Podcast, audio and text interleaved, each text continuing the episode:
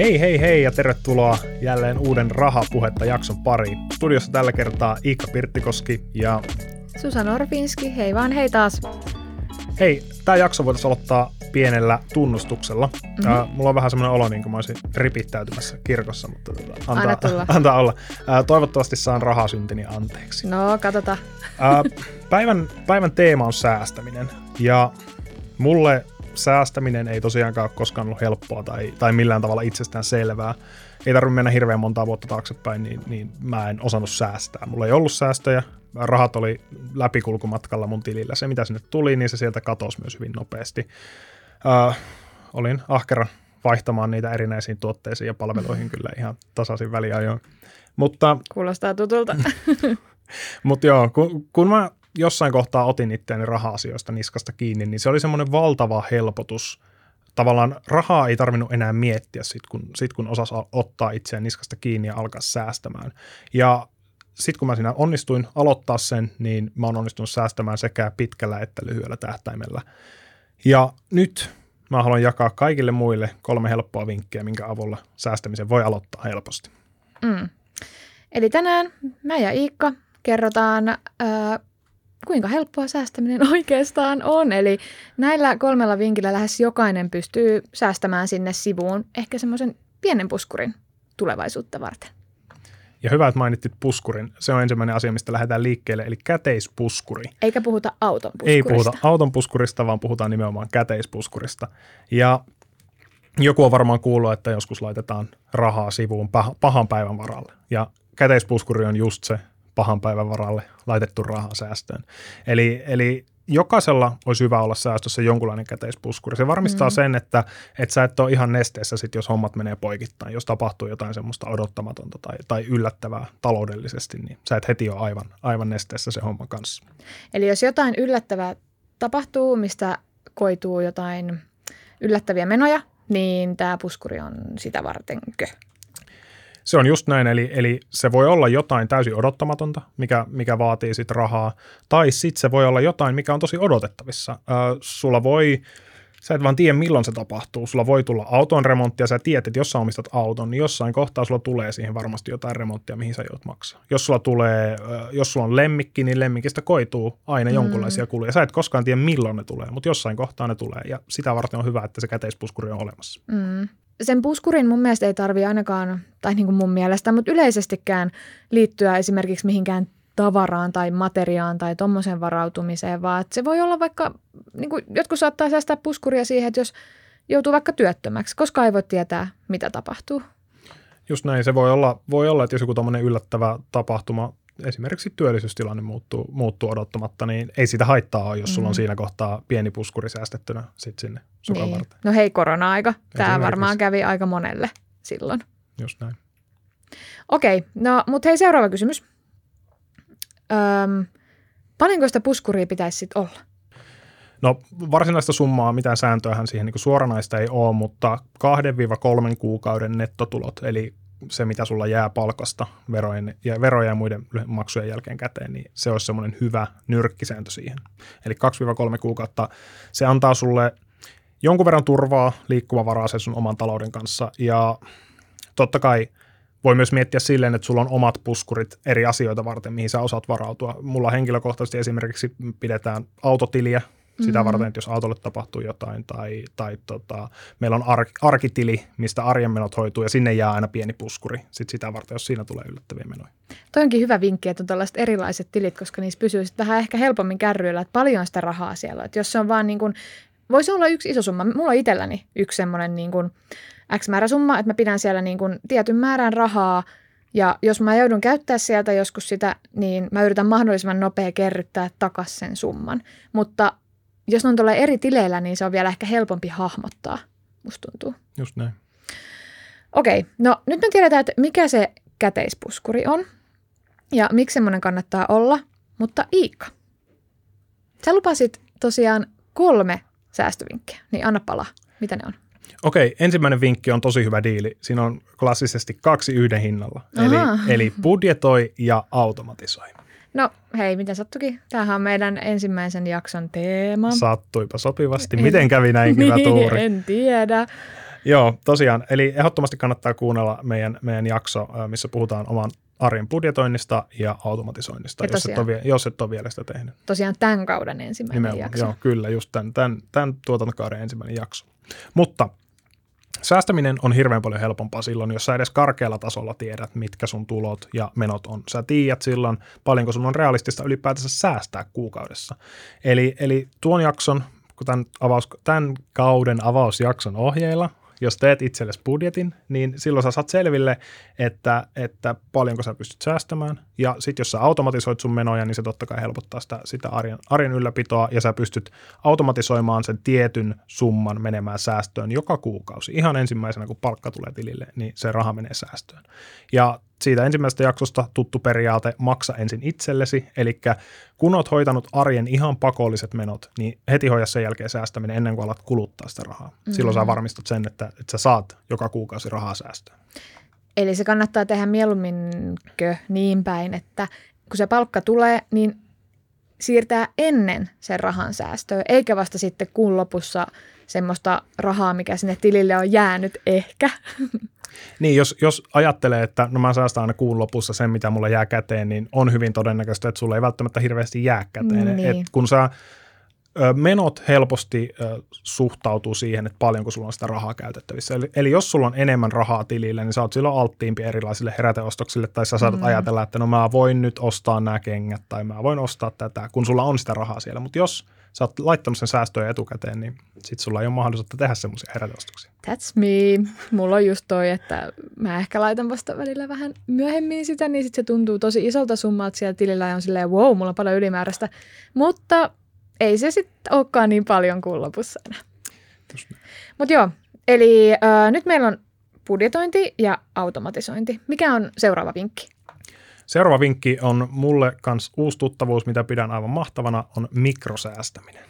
Mm, ja sehän ei tarkoita sitä, että sä säästät mikroon tai sä säästät mikrossa, Padam. vaan... Psh. Tai mikroaterioita. Kerro se, se ei nimenomaan tarkoita sitä, vaan, vaan se tarkoittaa sitä, että jokaisesta sun kortilla tekemästä ostoksesta menee tietty summa säästöön. Ja siis toi on ihan superkätevää. Nina tuossa jossain jaksossa puhukin jo siitä. Mun mielestä itse asiassa siinä ekassa jaksossa keskusteltiin mm. tästä, että hänellä menee joku tietty summa aina, kun se vilauttaa korttia jossain. Ja sitten se on niin kuin, sä tuhlaat vähän niin kuin, ja samalla säästät. Niin, siis ihan superkätevää, sopisi ainakin mulle. Just näin. Ja pakko tarttua, taisi olla tuotantokauden toinen jakso, missä puhuttiin ää, sijoitussuunnitelmasta, kun Nina puhui siitä, miten hän käyttää sitä, sitä tota säästölipasta. No niin, mutta muistan, että jotain hän M- Mutta joo, siis todella kätevä ominaisuus ja omasta, omasta kokemuksesta voin kertoa, että sitä rahaa säästyy kirjaimellisesti huomaamatta. Se mä tykkään, tykkään ajatella sitä, että jos, jos mä määritän vaikka, että säästöön menevä summa jokaisesta ostoksesta on kolme euroa, niin kun mä käyn kaupassa, niin mun ruokaostokset vaan maksaa kolme euroa enemmän. Ja jos mulla on isot ruokaostokset, niin ei se näy siinä niin kuin summassa niin hirveästi. Niin. Sanotaan, että jos mä oon ostanut vaikka kuusi tavaraa sieltä kaupasta, niin jokainen niistä on ollut 50 senttiä kalliimpi. 30, mm. Kolme euroa menee, menee säästöön. Ja sitten kun miettii, että se kolme euroa on nykyään oikeasti aika pieni raha, kun käy kaupassa, että se on joku yksi limu tai sitten se on joku öm, leipäpaketti tai jotain, että se on niinku vaan sen verran enemmän periaatteessa. Just näin. Ja sitten jos miettii, että, että jos sä säästät kolme euroa joka kerta, kun sä käyt kaupassa, ja sä teet, kerran, sä teet kuussa vaikka 15 kauppareissua, niin sä oot säästänyt 45 euroa kuussa niin. pelkästään niillä, ja lyhyellä matematiikalla se on 540 euroa vuodessa, mikä ei ole sitten taas ihan mitätön summa, vaan, vaan sitä rahaa oikeasti mm, kertyy sinne kyllä, säästöön. Kyllä, sitten sit kun se laskee noin, niin kyllähän se on loppujen lopuksi aika iso potti. Okei, mutta tämä oli kakkosvinkki, eli mikrosäästäminen. Miten sitten toi sokeri pohjalla. Sanopas, kerropas meille, mikä on grande finale. Okei, okay, okay. kolmantena tulee tämmöinen vähän, vähän filosofisempi vinkki. Ei ole niin käytännönläheinen, mutta, mm-hmm. mutta säästämisestä pitää tehdä motivoivaa, jotta siinä voi onnistua. Se ei ole semmoinen abstrakti asia, että sitä tehdään vaan huvikseen, vaan sen pitää oikeasti olla motivoivaa, että siinä voi onnistua. Toi kuulostaa vähän siltä, että se on ehkä helpommin sanottu kuin tehty vai mitä tuumit? No joo, se, se on toisaalta helpommin sanottu kuin tehty, mutta se ei ole, ei ole tota rakettikirurgiaa. Eli, eli yksi hyvä, hyvä motivaattori säästämiseen on miettiä ihan konkreettisesti, että mihin sä säästät. Aseta konkreettisia tavoitteita, mihin sä alat säästämään sitä rahaa. Niin, eli, eli yksi tavoite voisi olla esimerkiksi se käteispuskuri, mistä me puhuttiin. Tai sitten se voi olla vaikka se oma auto tai uudet kengät tai ihan mitä vaan. Ihan mitä tulee mieleen, mikä on se, mikä on se mihin itse haluaa säästää. Ja, ja jos ö, sattuu olemaan OPn omistaja-asiakas, niin silloinhan ö, tämmöiset tavalliset käyttötilit on maksuttomia luoda ja ylläpitää. Ja sen, tak- sen takia sulla voi olla sitten niin kuin yksi tili, mikä on sun käteispuskuri, sulla voi olla toinen tili, missä sä säästät käsirahaa autoon, sulla voi olla kolmas tili, mihin sä säästät joululahjoihin tai, tai kesän reissuihin. Eli Mm. silloin, sulla, silloin sä pystyt myös kirjaamaan itselle sinne verkkopankkiin. Siinä lukee kirjaimellisesti, että nämä rahat on nyt menossa ensi kesän festarireissuihin. Eli Iikan autotili esimerkiksi, on sulla. Kyllä. Ja toi on itse asiassa kiva, kun siinä pystyy ehkä vähän sit myös palottelemaan, että eihän sun tarvii niinku kerralla säästää sitä tonnia siitä palkasta, vaan tekee ne tavoitteet ehkä semmoisiksi oikeasti niin kuin semmoisiksi, mihin pääsee. Että Just se olisi näin. vaikka se kymppikuussa. Että sitten sit tulee se hyvä fiilis, että hei mä oon onnistunut ja sä näet, kun se kertyy. Eikä se ole semmoinen mahottomuus, että se on joku, no nyt mun pitää säästää viisi tonnia ja ei mulla ole ikinä rahaa laittaa, koska mun tavoitteet on jotain ihan niin kuin todella isoja, satoja euroja vaikka, ja välttämättä palkasta ei niin kuin aina jää niin paljon sivuun. Eihän se motivoisi sitten. Just näin, ja siis niin kuin tässä puhutaan säästämisestä, niin pitää muistaa se, että et, et oikeasti melkein kuka tahansa pystyy säästämään, koska ne summat on nimenomaan henkilökohtaisia. Se on aivan sama, säästätkö sä 5 euroa kuussa vai 50 euroa vai 500 euroa kuussa, kunhan se on sun taloudelle sopivaa. Eli sä säästät semmoisen summan, minkä sä pystyt siitä sun, sun, sun tuloista irrottamaan. Mm. No hei, mä haluan vielä tarttua tuohon motivaatioon, koska mä oon vähän skeptinen sen suhteen. Tota, miten sä, Iikka, sanoisit, että kannattaa motivoida sitten? Onko ne noin pienet tavoitteet vai onko sulla joku toinenkin vinkki? No toinen hyvin konkreettinen tapa, millä voi itseään motivoida, on esimerkiksi se, että et lupaat itsellesi, että sit kun sä oot säästänyt tuhat euroa, esimerkiksi, tämä nyt on vaan niin kuin heittonumerona, niin sit sä saat käyttää vaikka 100 euroa, mihin sä haluat. Ja se tuntuu toisaalta niin kuin hassulta, että okei mä säästän ja sit mä itselleni luvan tuhlata, mutta toisaalta sä oot saanut 900 euroa Mm. sit säästöön, että se on jo aika iso voitto. Mm, ja kyllä sitä hupirahaa pitää olla mun mielestä, että ei pidä aina vetää ihan silleen niin kuin itteensä niin kuin tiukalle, vaan että kyllä sitä pitää pystyä välillä vähän nauttiikin siitä säästetystä rahasta. Just näin, ei, ei sitä säästetä, säästetä sinne ihan vaan sen takia, että sitä rahaa on siellä tilillä, vaan kyllähän se on totta kai sitten niin kuin loppujen lopuksi elä, elämää varten.